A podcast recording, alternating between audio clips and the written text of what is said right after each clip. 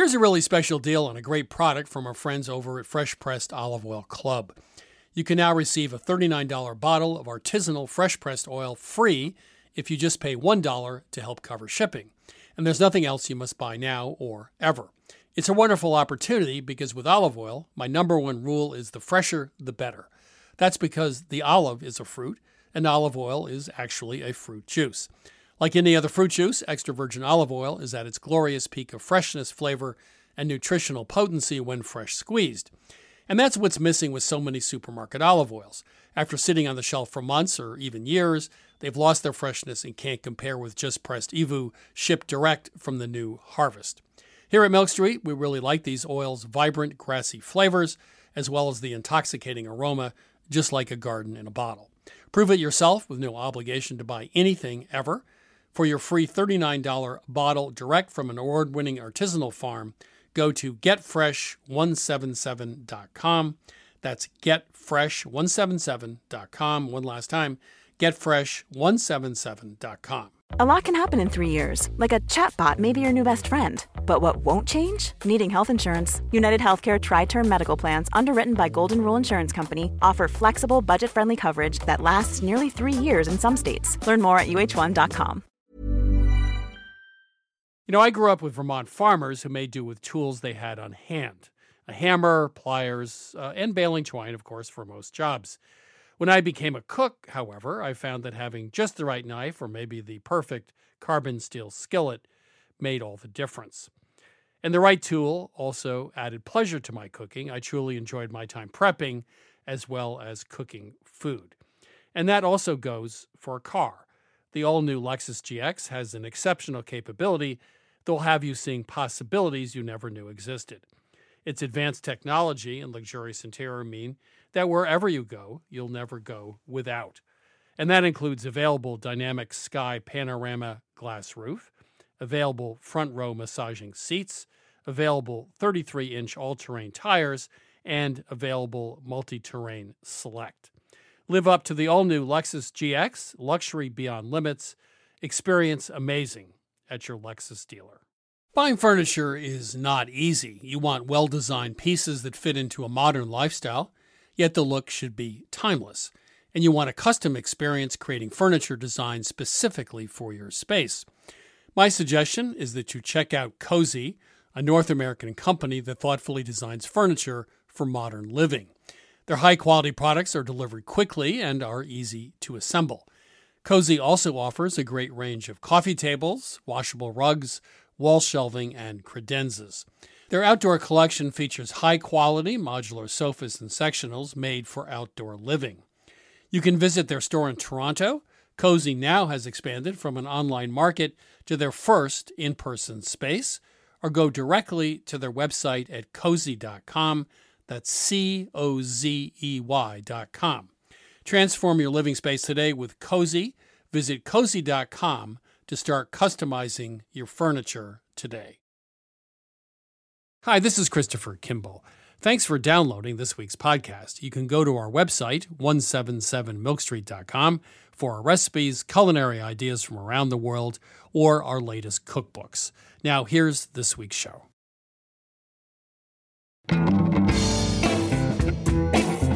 This is Milk Street Radio from PRX. I'm your host, Christopher Kimball. I come from a troubled place that shows great promise and a place of great triumph, too. That was John T. Edge. He's author of The Potlikker Papers, a food history of the modern South. You know, the South has always been about her people. For example, Georgia Gilmore, a cook who brought together the Kennedys and the Kings, and also Zephyr Wright, Lyndon Johnson's cook, who helped him understand the pain of segregation. John T. Edge tells their stories and also the story of America through the culinary history of the South. I'll be speaking with John T. a bit later, but before that, Rome based reporter Nancy Greenleese has the story behind how the Italian mafia is trying to muscle in on the Italian bakery business. Nancy, how are you? I'm good, thanks. I would have thought the uh, bread business in Italy, even southern Italy, would be very good. Uh, you know, it's like France. People like their baked bread every day. But you I found out actually there's some problems in the bread business, right? Exactly. And I had the exact same thought, Chris. I, I read that bakeries were closing. I thought, how can that happen in Italy where everyone goes to their corner bakery to buy bread, fresh, hot bread every single day? I thought, how is this possible? And I started doing a little bit of research and came upon the fact that Italians are buying half as much bread as a decade ago. So, of course, part of that is a change of eating habits. But particularly in southern Italy, what you run into is mafia extortion because not only is it difficult for this corner bakery to keep going against the major chains, but they have the mafia there with its hands in the dough, so to speak. Oh, i fornei vanno finendo. Bakeries are coming to an end. Soon they won't exist anymore. All the bread will be mass produced since there won't be bakers making artisan bread. So, what choice do you have? You're running a small corner bakery, and someone says, you know, pay us 50 grand a year or pay us 30 grand a year. And these are businesses that can't afford that kind of money. So, do any of them stand up to, to this extortion? Well, they're placed, as you said, in a very difficult position because someone comes knocking and says, Look, we'd like you to contribute a, a, sum every month to protect you. Now, pizzo is the Sicilian word for protection money. That monthly sum that you're paying to get protection that you don't need, but keeps the mafia from burning down your business, in essence. Addio pizzo which means Goodbye Pizza, was founded in 2004 by a group of really young 20 something Palermo residents who thought this is ridiculous. We can't go on like this. And their idea was to unite businesses together because the more the better there's there's power in numbers and they've been able to encourage business owners to not cave in and that's easier said than done but quite a few are stepping up and saying no. And Addio Pizzo, they're uh, providing assistance to businesses that want to file charges and help them get the real legal assistance, the real legal protection that they need, that unfortunately the state wasn't providing except in very rare cases. Uh, you interviewed uh, a 70 year old baker, Francesco Dalluisi, uh, who had worked at the Il Fornaio bakery. Uh, what was his story? Oh, he's a wonderful man, just a real character, and and he uh, is the owner of Il Fornaio, which means the bakery in Palermo. And he has been working in the bread industry since he was nine years old. He would get up and go and help with the bread makers form the bread loaves, and then once the bread was baked and ready to go, he'd take it on his bicycle and distribute it in the neighborhood. So he's been working with bread for his entire life, and has moved forward with this wonderful family bakery. One of the bakeries that had a, a very upsetting, disturbing run in with the mafia a few years back. We received a telephone call. Actually, I personally received this anonymous call. He suggested that the bakery stop making certain products. I took it as a joke. And the, this means disturbing as there was some some violence associated with it? Ah, well. So they wanted them to stop selling this particular product. And Michele Dalluisi, Francesco's son, said no, absolutely not. Well, the next call he received was from the fire department. Ci voleva poco e si incendiava tutto il negozio. The bakery was on fire and would have burned down in no time. It was a horrible experience. Not only did they set fire to the bakery, but they also tried to burn down our house. Yeah, there was another baker, Valerio Bacano, who also resisted the uh, extortion. Is that right? Yes, uh, Valeria is a, a pastry maker, in fact. She makes wonderful cakes, really exotic cakes. She had worked in her, her husband's family's pastry shop. They were asked to pay pizzo, which is protection money. And his family went ahead and paid it for years and years. È sbagliato lo sapevamo. It was wrong, and we knew it. But we also knew that if we didn't pay, the mafia might take it out on, on our son, our business, our car, or, or even take our lives. We really lived in fear because we were just really scared of all these kind of things happening. Well, she went out on her own and she decided that no way was she going to pay.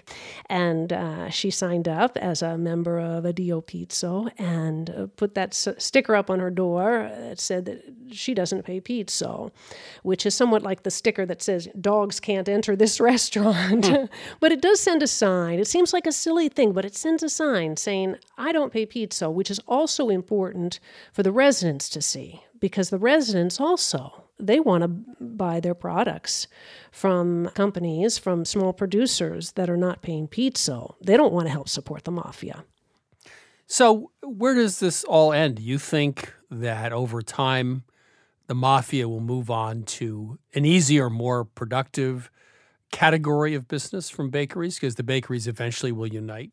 Well, that is the hope of Addio Pizzo. Not, not just bakeries, but as uh, the wine producers, uh, the citrus industry. If more businesses join up and say that they will not pay pizzo, then the mafia will be forced to look elsewhere. Nancy, thank you very much. Thank you very much. That was Rome based reporter Nancy Greenleese. You're listening to Milk Street Radio. I'm your host, Christopher Kimball. As always, all of our shows are available on iTunes, Stitcher, TuneIn, and Spotify. Now it's time to take some of your questions with my co host, Sara Moulton. Of course, she's the star of Sara's Weeknight Meals on public television, also author of the book Home Cooking 101. Sarah, are you ready? I am looking forward to it. Hello, welcome to Milk Street. Who's calling? Hi, this is Marty from Ithaca, New York. Oh, nice. That's where Cornell is. It is. It's on the opposite hill. I think Marty should have a radio show. Yeah, Marty, you do Great. have an A plus voice. Well, thank you. That's what I do. Oh, Are you kidding me? See? Really? I'm a singing teacher. Oh, Okay. we Well, can- we, could tell. we're we're so smart here, aren't we? At any rate, how can we help you? I have two questions. There are things one reads in cookbooks all the time, and I have no idea why. Number one, when you make bread, you put it in a bowl, you punch it down, and you let it rise a second time. Why? Why can't you just put it in the pan and let it rise once? Excellent question. First of all, you want to have an even texture holes in the finished bread. If you let it rise once and then just bake it off, you're going to end up with very uneven texture. Secondly, you want to develop flavor and structure in the bread. And so you need to punch it down. Gent- when it says punch down, by the way, you should deflate it gently, not punch it down. Yeah, I know. Punching down Yeah. is so violent and Uh, not good. And by the way, if you're doing pizza, for example, which is a flatbread, you don't let it rise twice. You know, Just you, you once. let it rise and then you shape Once it into punch balls. It down and just do it. Yeah, because it's you you don't have the same textural structural problem. So you need structure, you need flavor development, and you want an even texture. So those are three reasons I can think of. Sarah, Sounds good. No, I t- completely agree. We agree for once. Okay. holy moly! okay. I have some breads that I punch them down and they never come back. I have that problem too sometimes. How warm is your kitchen? I do the, you know, turn the oven on, Oh, count a to trick. 10, and then put it in. This is interesting. So what? uh, This is like a teaspoon or two teaspoons of yeast. How much yeast for how much flour? The usual, you know, one package. Right, two and a quarter teaspoons. Yeah. And then you turn the oven on, Yeah. count to 10, turn the oven off, and put it in the oven to rise. Ah, yeah, you know but what? no, I Might bet be your too oven's hot. you're you're gonna. I think ki- you killed the yeast you yeast. killed the yeast. Okay. The reason it rose is because there's yeast in there and you put it in a hot environment. So it started to rise. Right. But then uh, essentially the yeast died, which is why you didn't get a second rise. Dough will rise even in the refrigerator. You know, if, if you're trying to do it fairly quickly, just find a warmer place in your house. But I wouldn't do the oven. I think it's too unreliable. About one thirty or one forty, the yeast is killed. Except rapid rise is not. What? Okay. Rapid rise. What, what do you mean? You can go to 400. It's still alive. No, but it could go to 130 or 140. That's the hot Oh. water you put in there. Right. But at any rate, I think That's not, the not in the oven. Yeah. But you now have a second question. Yes. When you do a pie and put on a top crust, it always says dot with butter, then put on the crust. Why does one dot with butter? You don't have to. I think the logic is more butter is better. But in my I don't do experience, I don't, either. I think that. I don't either. Yeah, good. So we're all on the same team with that one. Yep. So we can blame it on the 1950s dairy board. Or you could blame it on Julia Child, who always thought more butter was better. Oh, now wait a minute. She was delightful. Oh, oh, believe me, I adore the woman. I met her back in the um, oh early 90s. And tell us what happened. Let me guess. She asked you all about you. No, I was working at Cornell at the hotel school Oh.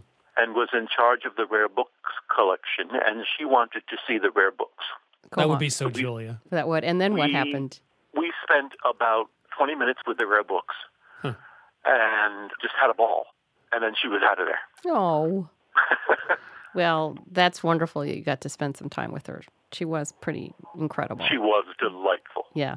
Very nice. Especially when she talked politics and drank wine. But Yes. Well, I'm well, sure we you did. didn't have that opportunity in the humidity controlled room. No. No, no, no, I guess not. no. Well, at least you got to spend some time with her, which is terrific. All right. Well, so forget the butter and rise twice and don't use the oven. right. Okay. Okay, right. Marty. We'll give that a try. And- Thanks, I'm Marty. making some bread this afternoon. We will we'll try that out. Thank you much. Yeah, Thank you. Take care. Thanks for calling. Okay.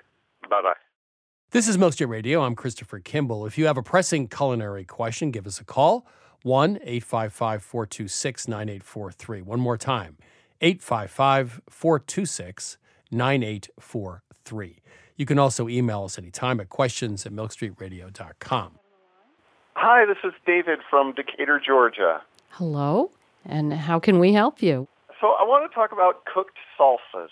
And part of my frustration has been in buying anything from the store. I feel like everything tastes like canned tomatoes, and the tastes are flat, and the textures are flat. And I love fresh salsas, but I'm looking for something that can last a little longer in the fridge, but still having a you know depth of flavor and flavors that pop and textures that pop. This goes down in the category of you can't have it all. That's why salsas aren't cooked usually. I mean, they'll char an ingredient like tomatoes, like in Mexico, like comal or something, but you can char over gas flame or on the grill if you want to add flavor, but you don't really cook a salsa. And you, you want to cook it to preserve it for a longer time, right? Yes. Well, look, salsas only take five or 10 minutes to throw together. I mean, they're very simple. And if you make them fresh, they have a nice acid and crunch. But anything cooked is, that's a sauce. That's not really a salsa. You know, it's so funny because I was just at the Lake Austin Spa Resort where I teach classes and they serve the salsa. They have both the fresh and also the cooked. The cooked salsa seems to have more depth of flavor. They made it fresh there with fresh tomatoes and roasted them and pureed them and cooked them with other ingredients. But Why is that a salsa? I don't know. It's not a salsa. It's not, it's a sauce. Come on. Well, But did you like it? we liked it very much. I'm telling you, uh. it had more depth of flavor than the fresh stuff. Fresh stuff I love because of its freshness. You know, just uh, lime juice and tomatoes and onions and chilies. It's wonderful. But the cooked ones just had much more, I don't know, umami. What can I tell you? I don't want. Would you take the umami and put it back in the closet? There's too much umami going around. Well- Now, look, I think a salsa should be bright and fresh and acidic, and it pairs with something where it needs that light, fresh, acidic partner. So if you have, you know, a stew, if you have something grilled, if you have something meaty, you want something light and fresh. I mean, you don't want a, a umami sauce. I mean, that's great, but that's not a Well, it's- salsa. It's a different animal. Yes, you can char or roast one of the key ingredients, a pepper, for example, or a tomato. That's fine, but it's still the rest of it should be fresh. I think, not cooked. Right? Okay. I should shut up and let Sarah answer your question No, because no. she's I- I mean, listen, I am not a Mexican expert here, so I would think that you could roast, you know, char your tomatoes, char all of your ingredients, and then just puree them and add some lime juice, and you're good to go. So your onions, your garlic, your tomatoes, this is killing me. your chilies. Yeah, salsa's not pureed. what? That's with a, well, with a you know, you can pulse it. You don't have to puree it. Um, but David, I'd say just go ahead and start with fresh tomatoes yourself. Just get really, really good fresh stuff, and just charred on the grill over high heat or in a cast iron pan. Chop it up and make a salsa. And but do the same for the because you'll get much more flavor out of the onion. Again, we're looking for depth of flavor. Yeah. Well, I really appreciate uh, your perspective and love your show. okay. Thank you so much. Thanks, David. Thank you. He's out of here. Yeah. He's gone. He's done with us. All right. Thanks. Bye bye. You're listening to Milk Street Radio. I'm Christopher Kimball. In just a bit, I chat with John T. Edge. He's author of the Potlikker Papers, a food history of the modern South. I'm Christopher Kimball, and now here's a word from our friends at Allagash Brewing Company, who love food as much as we do here at Milk Street. Hi, this is Jason Perkins. I'm the brewmaster at Allagash, and I've been making Allagash White in Portland, Maine since 1999. So, a white beer is a very old style of beer. Traditionally, it was brewed with spices of some type, typically coriander and orange peel. And I think one of the things that makes Allagash White distinctive and different is the rare combination of complexity and drinkability. And it's sometimes remarkable to stop and realize that I never get tired of it. You know, I'll open a can or I'll pour a glass and the first sip, and I'm like, man, this beer is good. there are a lot of different ways that folks can enjoy an Allagash White, and here are some of the examples of what folks here at the brewery like to do. My favorite thing to pair with an Allagash White is simple, beautiful seared scallops over a bed of fresh greens with blood orange and shaved fennel. My favorite would probably have to be like an Italian or a hoagie, capicola, pickled vegetables, crusty bread. It's got that nice lemony, zesty character that just gets you ready for the next bite. The ultimate pairing for me is this dish called bossam, which is this like big pork shoulder with like salt and brown sugar. We also call it candy pork in my house, and a little like scallion ginger sauce. It's like lettuce, rice, pork, sip of white, lettuce, rice, pork, sip of white, and it's just perfection. My other top choice was like a hot dog. Like just have a hot dog and have an Allagash White. You don't need to dress it up. There's something about mussels with beer, especially the white, that is just so good.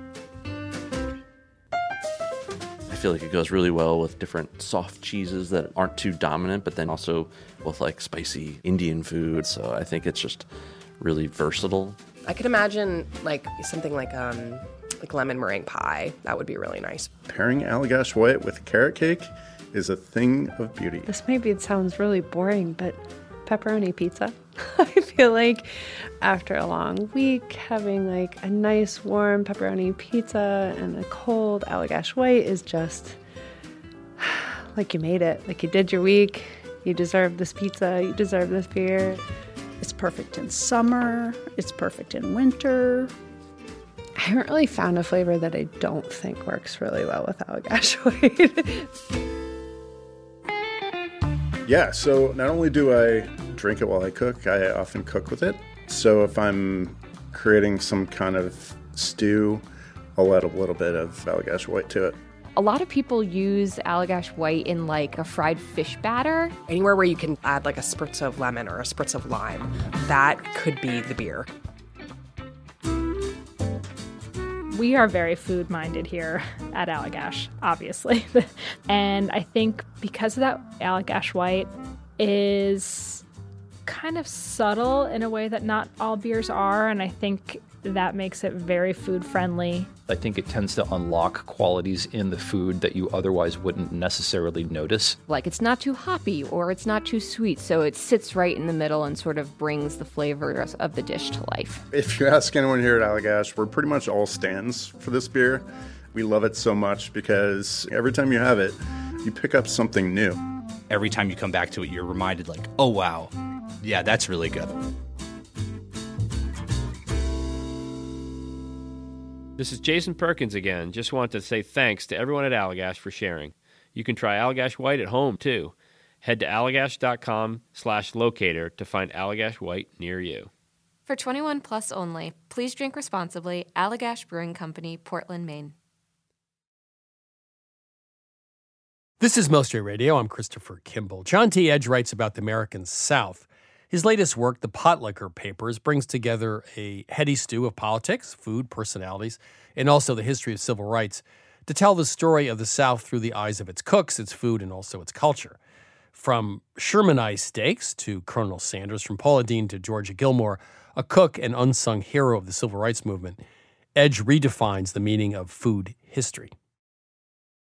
John T., how are you? I'm very well, Chris. Thanks.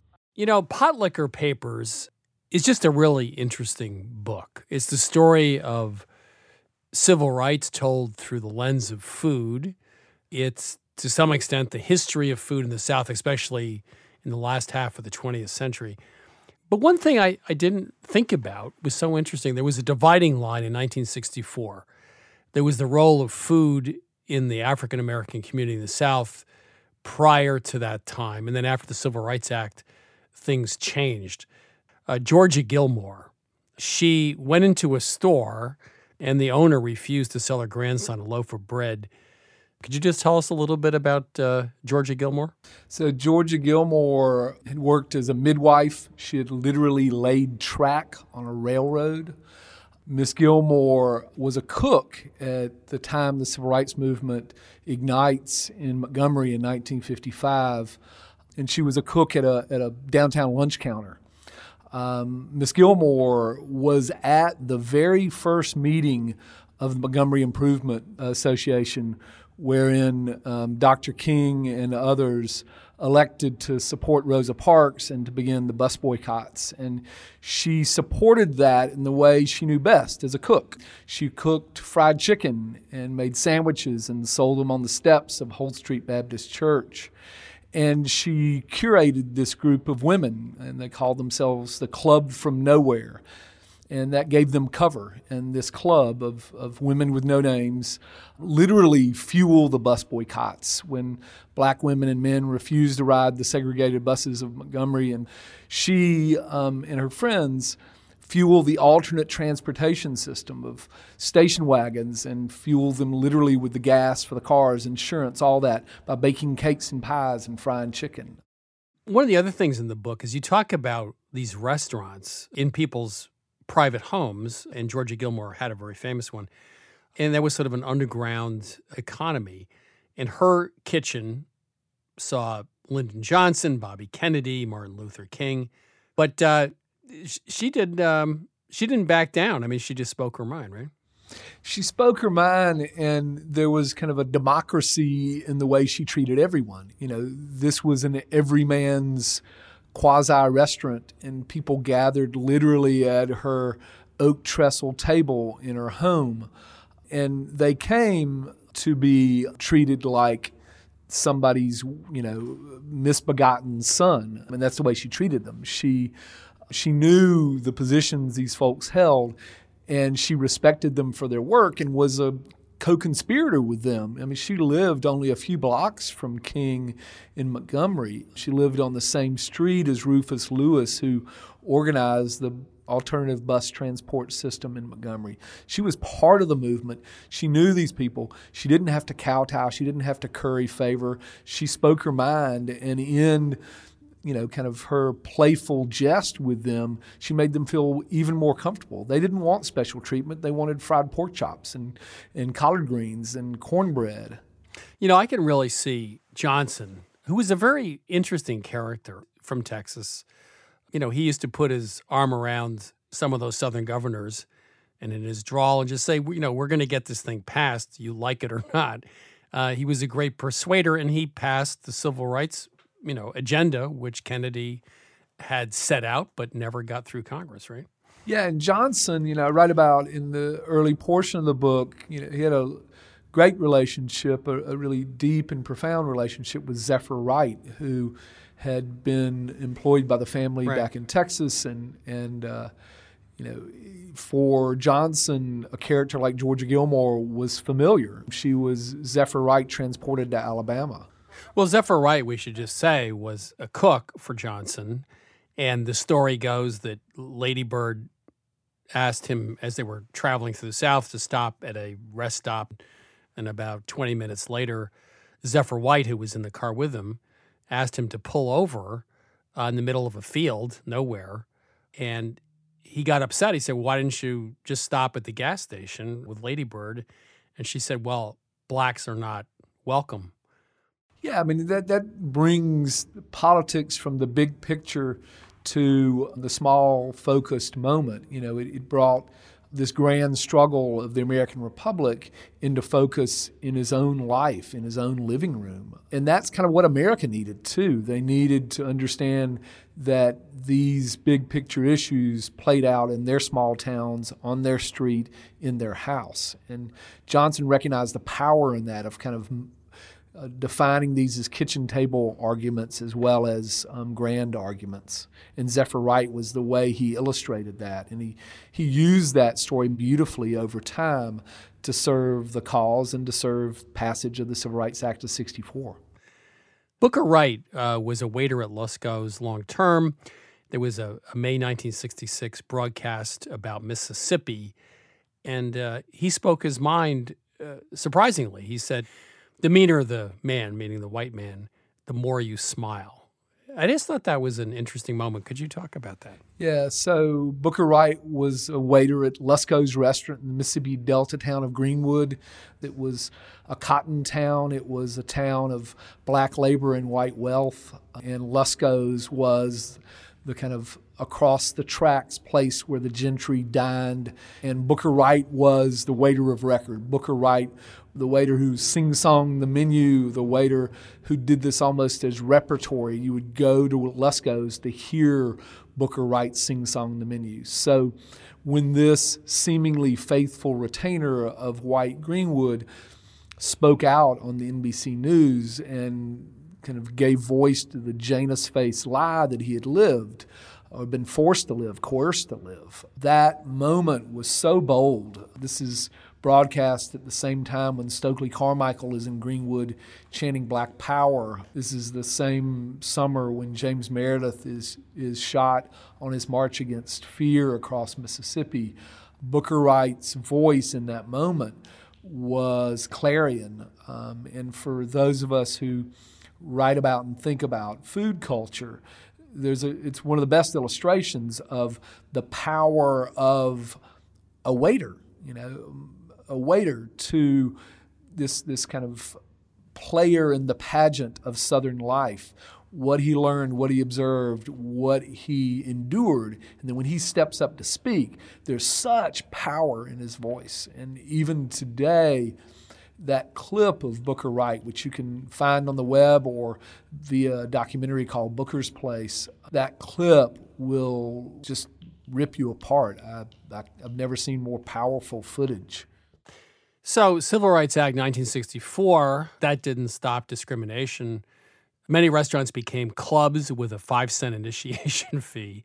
Yeah. Uh, so they're private. Uh, and then there was a place called the Shady Nook Cafe run by a guy called Dinty Moore, who I gather is not related to the uh, canned stew, who, who claimed and was proud of never having served uh, an African American. So it, things changed, but they didn't change in some ways, right? That's right. I mean, you know, there was a, a, number of loopholes that were exploitable in the Civil Rights Act of 64, and they included private clubs. And a place like Dinty Moore's worked on what they called a paper bag test, which is a, if your skin was lighter than the color of a paper bag, you gained admission. If it was not, you did not. Um, and it brings into question the notion of the role that restaurants serve. We, we often think about restaurants as clubhouses. I used that word a second ago. And we think about even the idea of the beloved community where great friends, where well intended people gather and community is fostered. But what if people of ill will gather in a place? What if people who are um, devout segregationists gather in a place. It turns the whole idea of a restaurant and a community gathering place upside down. Know, one of the things I found shocking, I mean, I lived through it, but you say that in the late 50s, there are 180 million Americans, of, of which 40 million lived in poverty. You talk about you know, Robert Kennedy going through the Delta on tour, talking to kids who have molasses for breakfast or nothing for breakfast and millions of people just didn't have enough to eat. This book, Potlikker Papers, is a, is a reminder that 50 years ago, America was a, a very different country, right? Yeah. Um, that that um, that hunger that came to the fore. There's this moment of of discovery that America discovers the poverty in its midst, and that's a moment of reckoning for the nation. Um, it was for white politicians. Um, it was a moment of denial for black activists. It was a rallying cry. It was the impetus for the Great Society programs. It was at the end of Dr. King's life, you know, it marked a turning point where he pivoted from voting rights to economic rights and a drive towards justice defined by economic justice. You talk a lot about some of the, the fast food that started in the South, Popeyes. Um, th- this was a little interesting aside. Everyone thought it came from the cartoon strip, as I did. You say it came from Popeye Doyle from the movie The French Connection. Yeah, Really? He said that. I, I don't know. Yeah, I, I think I think that's his conceit, not necessarily mine. Oh. Uh, in Johnny Reb's Dixieland, good order your steaks, Shermanized, burnt to a crisp, Lincolnized, warm and red hearted, or stonewalled, rare. You, you also talked about Jana Michael Stern, who, of course, wrote Road Food and many uh, versions of that book, and they traveled around the country.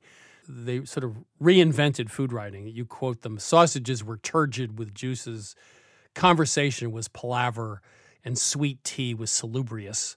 They were intellectually curious about the American South, and they found, you know, kind of working class food as a entree point to understanding the region. Their prose reads as though they were drunk on that romanticism. And looking back, you know, I juxtapose their reportage from the South with that of Calvin Trillin, Right. who, um, you know, who traveled the region and, you know, covered some of the same territory. He was interested in working class life and working class cooks and working class restaurants, came to different conclusions about the places and the people. And then you talk about Glenn Roberts of Anson Mills, who who drove around the South. Uh, a lot of people kept a small patch of corn to make cornmeal, and uh, he would he would go around and, and find interesting hybrids and varieties, and that's how he started the Anson Mills, right? Yeah, I mean, Glenn noticed that moonshiner corn grew differently, grew taller. Um, and Glenn recognized that the old varieties were being saved by moonshiners. Moonshiners didn't want to stir the interest of revenue agents um, by going to the feed and seed store. Oh, that's right. So they saved their corn each year. And Glenn literally, as he began his career, would drive the back roads of South Carolina looking for moonshine corn. He literally kept a camp stove in the back and he would cook the corn to determine the sweetness hmm. and you know the viability of the corn. His kind of single-minded zeal for grains has been a great driver in the larger kind of grain revival in the U.S. I mean, he's he's the guy. Okay, you have 60 seconds to sell me on moving to the South. Here I am, a born and bred New Englander. So pretend you wanted me to move. Well, what, what, t- tell me why I should move. Why do you love the South? I mean, you obviously do. You know, I love this place because it's the place from which I came, where I was born. I love this place because it's as complicated as any region I might imagine living in. I feel like I can never exhaust my curiosity about this place. And I feel like the the problems of this region are clearer than they are in other places. Like hmm. we recognize the, the horrors of our past, and the best of us are working to address them. And when you have that charge, when you have that burden on your shoulder, you can do better work. You know your purpose. And um, that drives me. You know, I work at the University of Mississippi. You can see, if I lean out my window, I can see looking left and right where two people died on this campus integrating this university. I come from a troubled place that shows great promise and a place of great triumph, too. You know, the horrors of a moment like that, and I describe on our campus, are balanced, are redeemed by the beauty of someone like Fannie Lou Hamer, um, the voting rights activist and agricultural activist.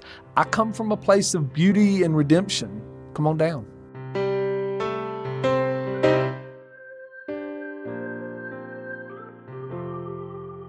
That was John T. Edge, author of the Potlikker Papers, A Food History of the Modern South. You know, history remembers the stories of the famous, but often overlooks everyday lives where the real business of history is transacted. Georgia Gilmore, a cook and civil rights advocate, once stood up in court and said, When I got on the bus and paid my fare, they didn't know Negro money from white money. Or Booker Wright, the waiter at Lusco's, who said, The meaner the man, of course he meant the white man, the more you smile. Or Zephyr Wright, a cook to Lyndon Johnson, who brought to life the pain of segregation, and that moved Johnson to push for the Civil Rights Act of 1964. Everyday people, yeah, but they're the ones who create history.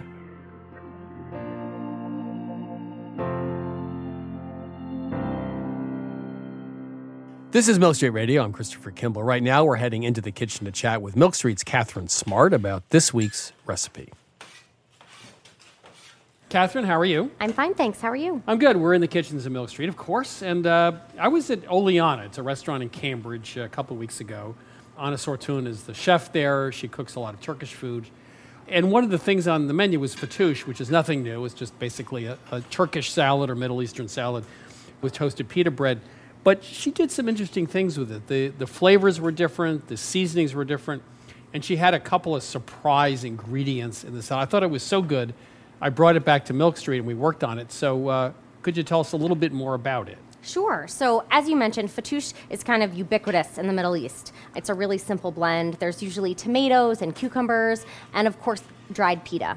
So, we wanted to take that dried pita and make sure it was really flavorful and, you know, a very uh, distinct part of the salad. So instead of just toasting it, we made oil with some spices and some garlic, and we brushed that on the pita before we baked it. So that was one thing.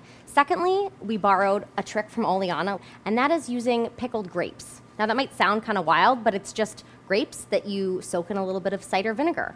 And that, For just a few minutes, right? Yes, it's yeah. a quick pickle, um, just takes a few minutes, and it adds this really kind of bright, acidic, almost like a succulent note that's a little bit different. Now, when I was there, I noticed there was a spice which used a lot of sumac, which a lot of people have never used before. It has a, a very uh, sort of wild, grassy, almost lemony taste to it.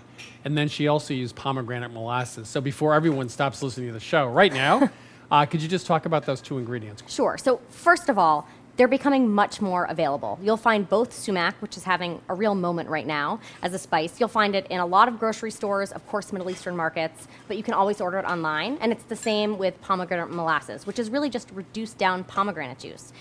They're both unique and they both add a kind of citrus tang. So the sumac has those citrusy notes that you can get just by sprinkling it on the salad. The pomegranate molasses adds a little bit of acidity, also some brightness, and it's not one of those ingredients that you buy and then it sort of withers away in your pantry. I mean, you can use it in dressings and marinades. It's great on some vanilla ice cream. Um, so I'm a, I'm a big fan. I finish a lot of soups and stews with it too because it adds sweetness, but also adds a little bit of depth. So, how do we finish the salad? So, we finish it by making a dressing with that pomegranate molasses, a little olive oil, uh, some yogurt, and then some fresh dill. Catherine, thank you very much. Instead of a boring green salad, we have a fattoush, courtesy of Oleana in Cambridge. Thanks, Chris. You can find our recipe for fattoush as well as other Milk Street recipes at 177milkstreet.com. This is Milk Street Radio. I'm Christopher Kimball. After the break, more of your questions, dilemmas, and catastrophes with my co host, Sara Moulton.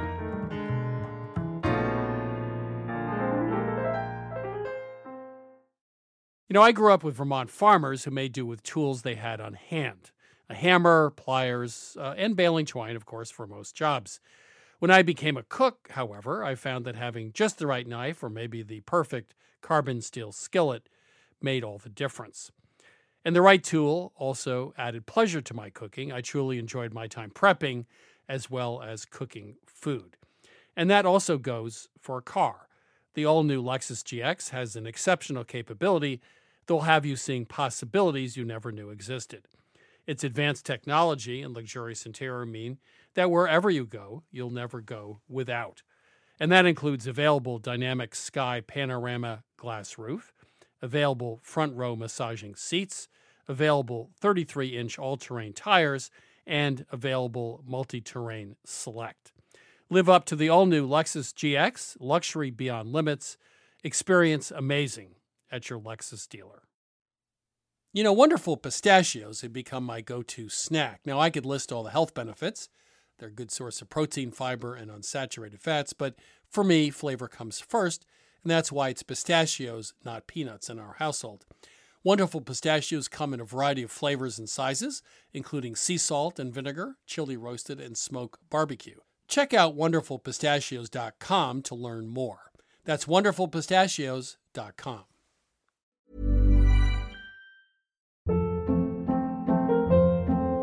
Hold up. What was that? Boring. No flavor. That was as bad as those leftovers you ate all week. Keke Palmer here, and it's time to say hello to something fresh and guilt-free. Hello Fresh. Jazz up dinner with pecan-crusted chicken or garlic butter shrimp scampi. Now that's music to my mouth. Hello Fresh. Let's get this dinner party started. Discover all the delicious possibilities at hellofresh.com. Hi, I'm Daniel, founder of Pretty Litter. Cats and cat owners deserve better than any old fashioned litter. That's why I teamed up with scientists and veterinarians to create Pretty Litter. Its innovative crystal formula has superior odor control and weighs up to 80% less than clay litter. Pretty Litter even monitors health by changing colors to help detect early signs of potential illness. It's the world's smartest kitty litter. Go to prettylitter.com and use code ACAST for 20% off your first order and a free cat toy. Terms and conditions apply. See site for details. Planning for your next trip? Elevate your travel style with Quince. Quince has all the jet setting essentials you'll want for your next getaway, like European linen, premium luggage options, buttery soft Italian leather bags, and so much more. And is all priced at 50 to 80% less than similar brands. Plus, Quince only works with factories that use safe and ethical manufacturing practices. Pack your bags with high-quality essentials you'll be wearing for vacations to come with Quince. Go to quince.com slash pack for free shipping and 365-day returns. This is Milk Street Radio. I'm Christopher Kimball. Now it's time to take some of your calls, and uh, Sara Moulton is with me. Sara, you're, you look uh, bright-eyed and bushy-tailed. You ready? I am, Chris. I am so ready. Welcome to Milk Street. Who's calling? This is Nicole from Minocqua, Wisconsin. How can we help you? My family likes yogurt based curry sauces, but I have bad luck with the yogurt separating anytime I try to make a heated sauce. So, what are your tips for adding yogurt to sauces without it separating? Uh, it depends what kind of yogurt are you using.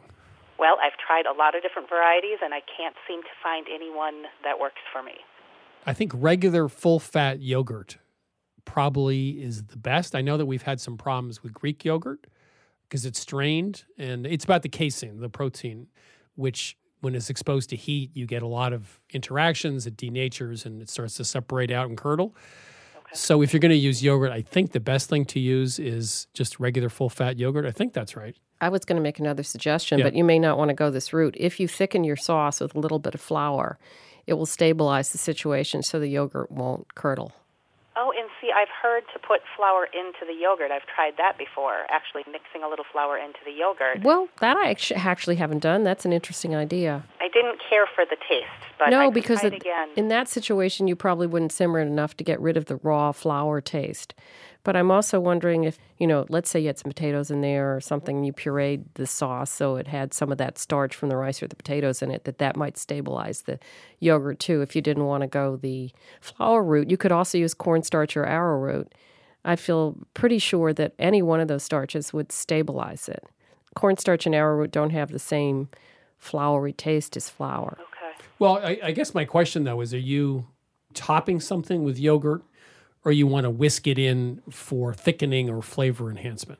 the problem comes in when I try to use to make a sauce where yogurt is the base of Oh, it. I so see. a yogurt sauce that has some spiced butter or something along those lines, and so we're talking about a good amount of yogurt in the sauce. Well, a a lot of the yogurt sauces around the world are not heated. They're just room temperature or cool, and then you add spices or other things to them and serve them along or on top of food. But I think heating yogurt, because what happens is all those proteins they break apart and then they start to come together in curdles. They start to attract each other.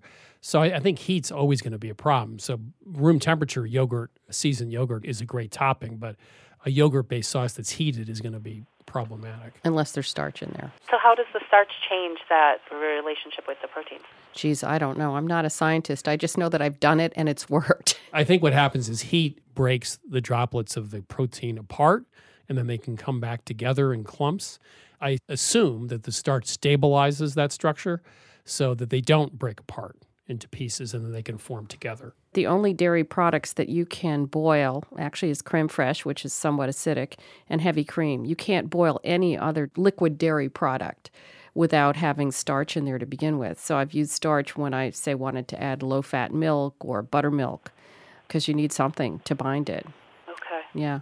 So add it earlier on in the process. If you didn't like the flavor when you combined it with the yogurt, that's because it probably tasted like raw flour.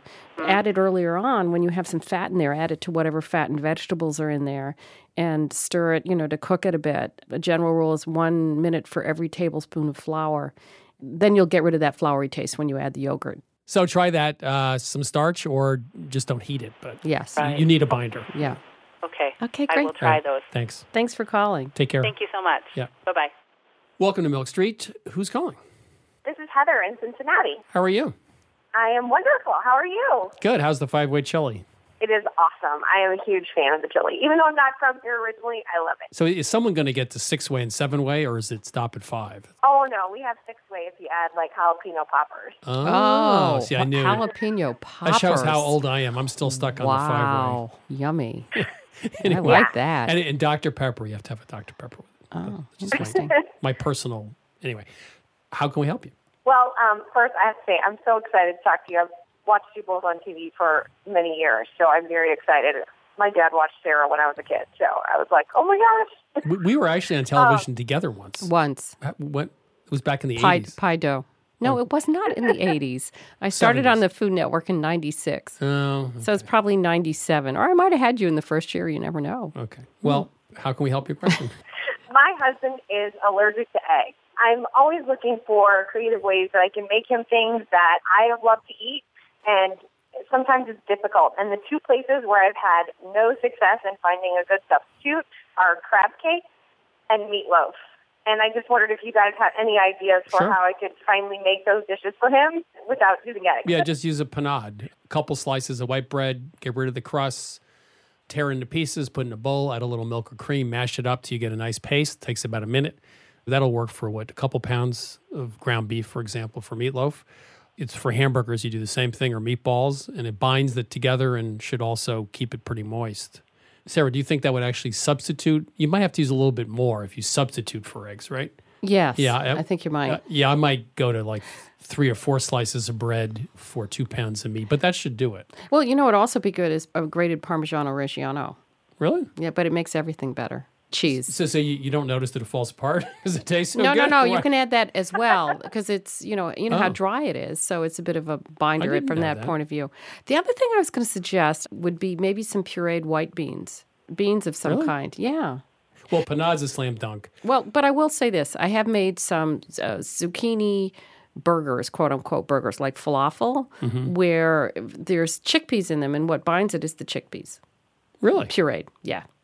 Oh, So, okay. okay, but That's- that's not meatloaf. So Yeah, Any ideas on crab cakes? same thing. Crab cakes with a panade are fine. just or just bread Okay. breadcrumbs. Oh, breadcrumbs. Breadcrumbs, I think, would help. What happens is you get a great, essentially, you get a gelatin with the bread and the milk, and it binds everything together. So I would use that for crab cakes. That's great. Thank you so much. I'm so excited. well, you'll be excited if it works. Yeah. okay. You have to go try it. but- yeah, report back. I haven't had meatloaf in probably in like eight years, so I'm kind of excited just to try it. Oh, of course. Uh, absolutely. It's always better the next day. Yes. I love meatloaf. Yeah. Heather, give it a shot. Let us know. Okay. Thanks for I will. calling. Thank you so much. Okay. All right. Take Bye. care. This is Milk Street Radio. I'm Christopher Kimball. If you'd like your cooking question answered, give us a call. 1 855 4 Bowtie. One more time 1 855 4 Bowtie. You can also email us at questions at milkstreetradio.com. Right now, it's time for this week's Milk Street Basic. Here at Milk Street, we're asking the question why do we use commercial stock? You know, for 30 or 40 years, I've been going to the supermarket and buying chicken stock or beef stock, and one occasion, vegetable stock. And I look at the back of the can of the box, and it turns out the chicken is not one of the top ingredients.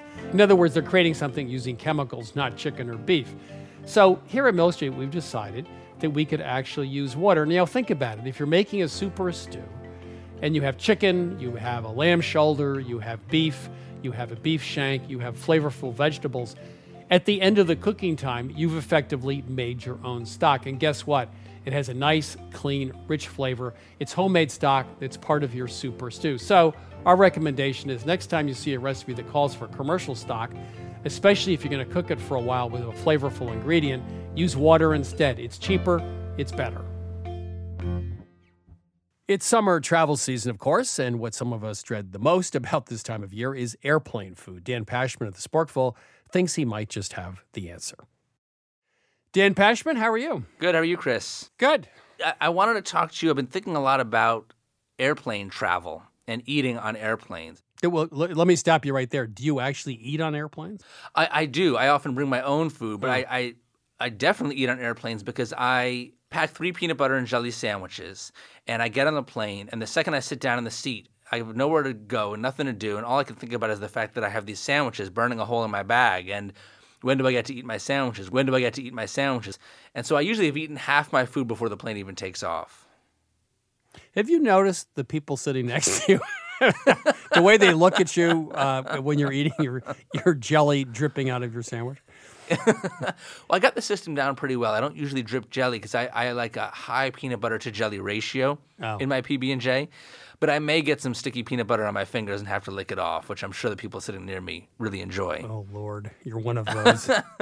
Years ago, I was coming back from Paris and I bought a you know salad saucisson, you know sausage salad and eclairs and all that stuff, and the smell I'm sure went all the way back to row 120. Um, I, I think the rule is if you bring your own food, fine, but it can't it can't smell. There can be no odor. Right. and that's why peanut butter and jelly is probably the ideal choice. Do you have a, a go-to airplane food? No, I've I've decided not to eat on airplanes. Actually, Really, even like a long flight? What if you're going to Europe? No, because because when you get to Europe, the first thing I do is eat. So, uh, well, you, you can't eat the airline food. I mean, that's just not going to happen. And you might bring some nuts or something, but I, no, I, I don't eat on airplanes anymore. I mean, if it's a 15 hour flight, yes, but Right. Six well, I have some tips for you for how you can improve your airline eating experience. Maybe this will get you back to eating Okay. while flying. First thing, I think this is really interesting. Did you know that because of the way cabin pressure works, because of the pressure and because of the dryness of the cabin, your taste sensation when you're in a plane in the air is about 30% lower. Hmm. So e- everything will be more bland in the skies, uh, which is why I recommend traveling with a little bit of salt and maybe some hot sauce, maybe some lime juice, things you can do to add to the food that you're given or that you brought that might have tasted great on the ground but doesn't taste so good in the plane. okay, good point. The other thing that I think is interesting is that when you're on a plane, while taste sensation goes down, crunch sensation actually goes up. So you really want to try to maximize crunch on an airplane. One thing that I like to do is like you take the pretzels or the peanuts that they give you with the drink cart and you crush them up. And then you can sprinkle those crumbled pretzels or peanuts on top of an entree or inside a sandwich to add crunch and salt. I think that in the galley of every airline you ever travel on, there's a picture of you. and they say, look out, because this guy's going to be trouble. He's crushing up pretzels to put on his peanut butter and jelly. oh, boy. Okay. And, and, and what's, what's the other advice? Well, the other thing I was to say is, you know, people like to complain about about the indignities of air travel, but I think that one of the really good things is a cocktail on an airplane because, you know, the price has gone up a bit, but still, even if it's now, let's say seven dollars for for a, cocktail, they give you the little airplane bottle of liquor, which is usually a drink and a half's worth of liquor, and then they're going to give you like, let's say you get I don't know a Jack and Coke, you're going to get a whole can of Coke.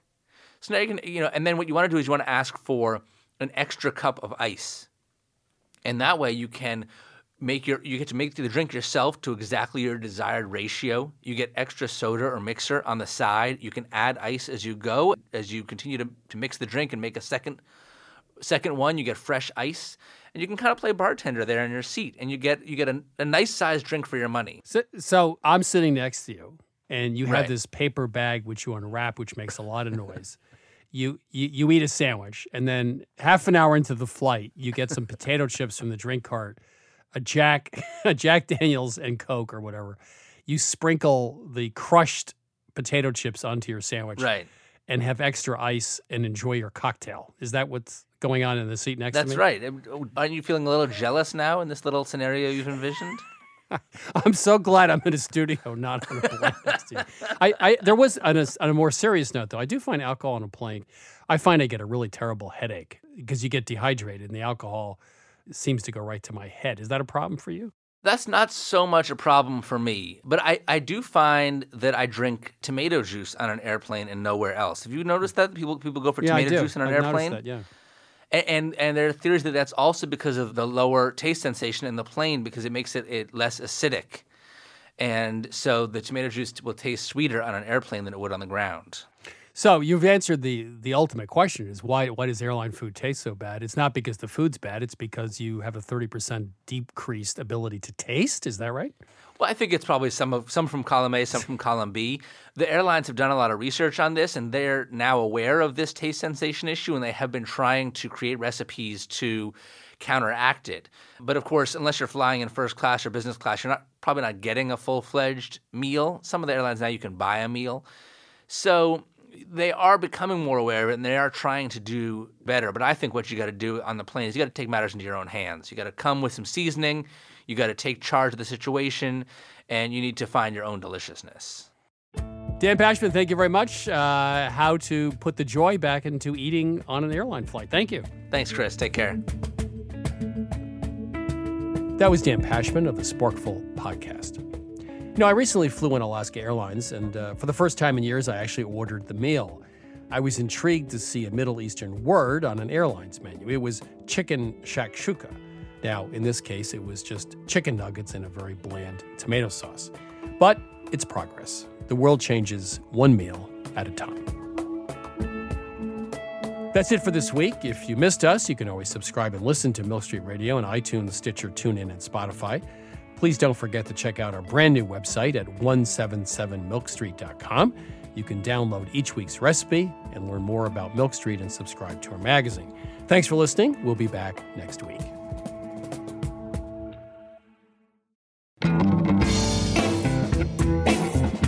Christopher Kimball's Milk Street Radio is produced by Milk Street in association with WGBH. Executive producers Melissa Baldino and Stephanie Stender. Producer Amy Pedulla. Production assistant Carly Helmetag. Senior audio engineer Douglas Sugars. Senior audio editor Melissa Allison with help from Vicki Merrick and Sydney Lewis. Audio mixing by Jay Allison at Atlantic Public Media. Production help Debbie Paddock. Theme music by Toubab Krewe. Additional music by George Brandl Egloff. Christopher Kimball's Milk Street Radio is distributed by PRX.